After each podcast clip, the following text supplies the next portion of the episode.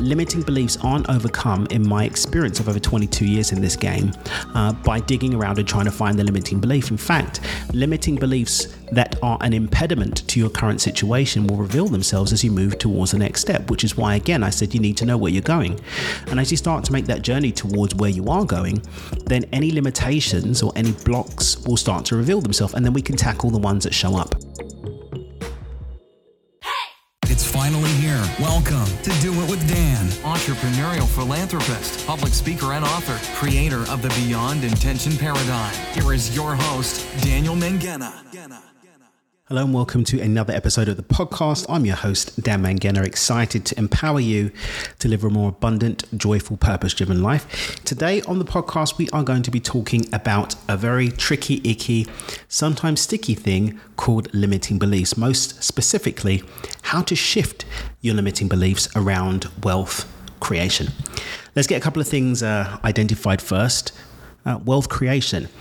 Wealth for me is the point beyond uh, beyond freedom. You're looking at uh, holding, growing, uh, and and controlling assets.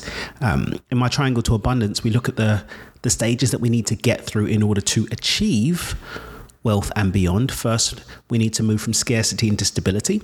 That means that we have the mental, physical, and emotional resources to live life on our own terms. We are, however, going to need to exchange time and or energy for that. So you may be working in a business, in a job, working for somebody, even if that's somebody that you're working for are clients for a business because perhaps you're self-employed that stability. What we want to do from stability is move into freedom. Freedom is when you have the mental, emotional, and physical resources to live life on your own terms. However, in this instance, your time and energy are not required. This could be because you have sufficient capital to eat into. You may have passive income streams. You could have investments. You could have a business that you work on instead of in. So business is fully automated. Um, we support people doing that through our financial freedom in a box program, for example, creating sufficient passive income streams for them to live life on their own terms without the need to exchange time and energy for it. So you're living life on your terms, but you are not working in something or for someone. The resources are there, and you also have the mental and emotional resource resourcefulness to enjoy that that way of living. When we move beyond that, we're moving into abundance, and abundance is when my needs are met and there's sufficient overflow so that if I choose to be of contribution to others, I can do so without thought for my own needs being met. So that could be that you've got enough money to uh, to give away to other people, to support family members, for example, but your needs are still being met. And again, the decision as to whether you spend time and energy in the pursuit of that income is a matter of choice. For example, I work three days a week, uh, about 10 hours a week. I only do things I want to do. If I decided tomorrow that I didn't want to do this personal development thing, I would still be financially free. That's freedom. I choose to work because I enjoy what I do. It doesn't feel like work. Therefore, I'm still in a space of freedom, even though you might see me working. I do have sufficient resources to be of contribution, and I can do so. I give of my time, I give of my energy. I'm on the board for a couple of charities, uh, Treasure for one, Ambassador for another as well. And I'm able to do that without there being a shortfall in the needs that I have to take care of me and those for whom I have responsibilities towards, like the kids. All right, so that's abundance. When we start to talk about wealth, for example, though, we're not talking about just money here. We're talking about assets. That's controlling and owning assets that, that generate income. So that's real solid capital. This could be real estate. This could be uh, land, commercial, so on and so forth. It could be um, asset uh, shares in a business or even assets like plant machinery, um, licenses that you might own, and other intellectual property. This is all wealth. Nowadays, also, we're looking at cryptocurrency and digital assets such as uh, digital real estate. Regardless of where you sit on all of these things, if you want to be wealthy, you need to have assets that you can control, regardless of what class of asset that you get into. And again, I'm not a financial advisor, I'm not giving financial advice. We're actually here to talk about limiting beliefs. And you're probably wondering, Dan, why are you still talking about all of this triangle stuff when we're here to talk about limiting beliefs? Well, here's the thing you need to know where you're going in order to know in order to know how to get there we need to understand where we are, we need to know where we're going, and part of where we are is where we are on the triangle to abundance because the, the mindset that you're going to need, the steps that you're going to need to take, and the resources that are going to get you to the next step are going to be different depending on where you are. Let's say, for example, you're in scarcity right now. We need to talk about getting you out of fight, fight or flight, out of survival mode, and into a space of actually establishing stability. Thinking about wealth when you are in scarcity is fast road, fast road to nowhere. All right. So if you map your own situation, and scarcity is when I don't have the mental, physical, or emotional resources to live life on my own terms, regardless of how my money is earned. This doesn't mean that you're broke. Okay. There are some people who are making a lot of money who are still in in in scarcity because it's causing burnout, it's causing disconnection, they're empty. There's a meaninglessness to what they're creating. So it's not just about that. There are people who have a lot of money who are in scarcity. Again, it's mental, physical, and emotional resourcefulness to live life on your own terms. There are also people who are making a lot of income but have a lot of debt, for example. So they're actually a slave to their income because if the income stops, then they are screwed.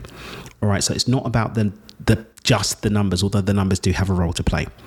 So, First thing you want to do if you're in scarcity, start to make your way into stability. That could mean uh, getting a hold of your debts. We've actually got a program called Getting Beyond the Financial Hole that's very powerful to help you um, get from scarcity into stability. Once you've gotten to stability, now we're talking about freedom. We're talking about switching over how your money is made so that you can have more time freedom.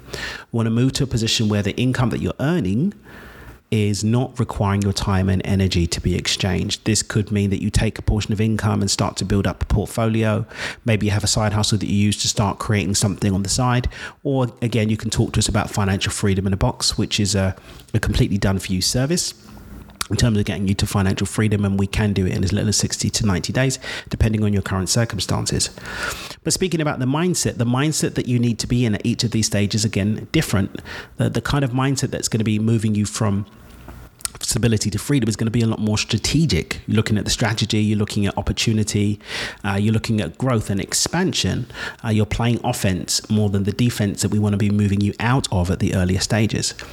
Once you've gotten beyond freedom, uh, I would say that the mindset that we need to look at is one of contribution because the contribution is what's going to create the space energetically for you to be able to have that overflow that leads to abundance.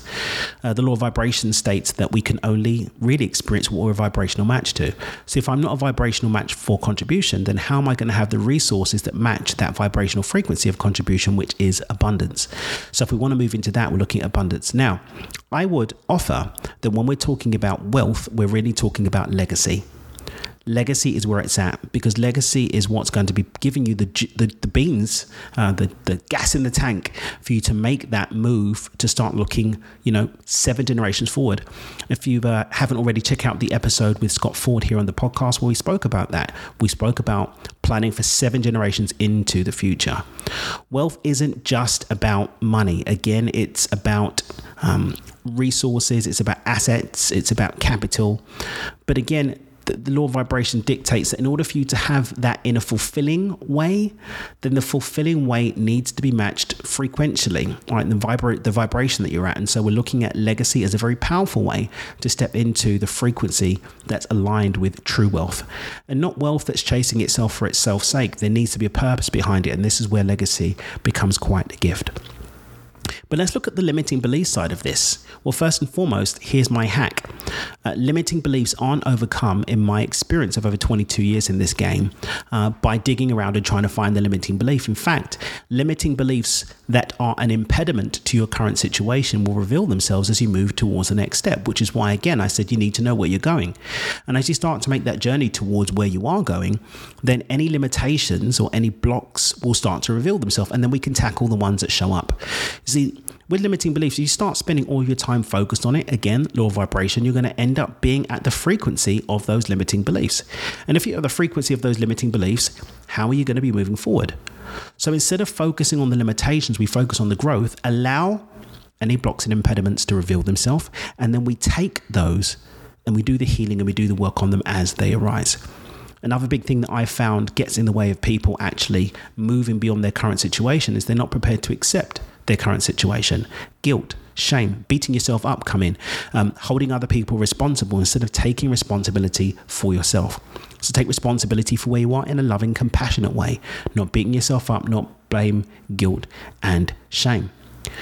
So we're taking responsibility, we're looking forward, and then we are giving ourselves space and grace to deal with what will come up. It doesn't matter where you are in the game one of my mentors introduced multi-billionaire Richard Branson, who I had the chance to meet myself in person on his private island a little while ago. Uh, and he always he said, you know, I'm always trying to do too much and never got enough money. This is a man who's got billions and billions and billions in, in businesses.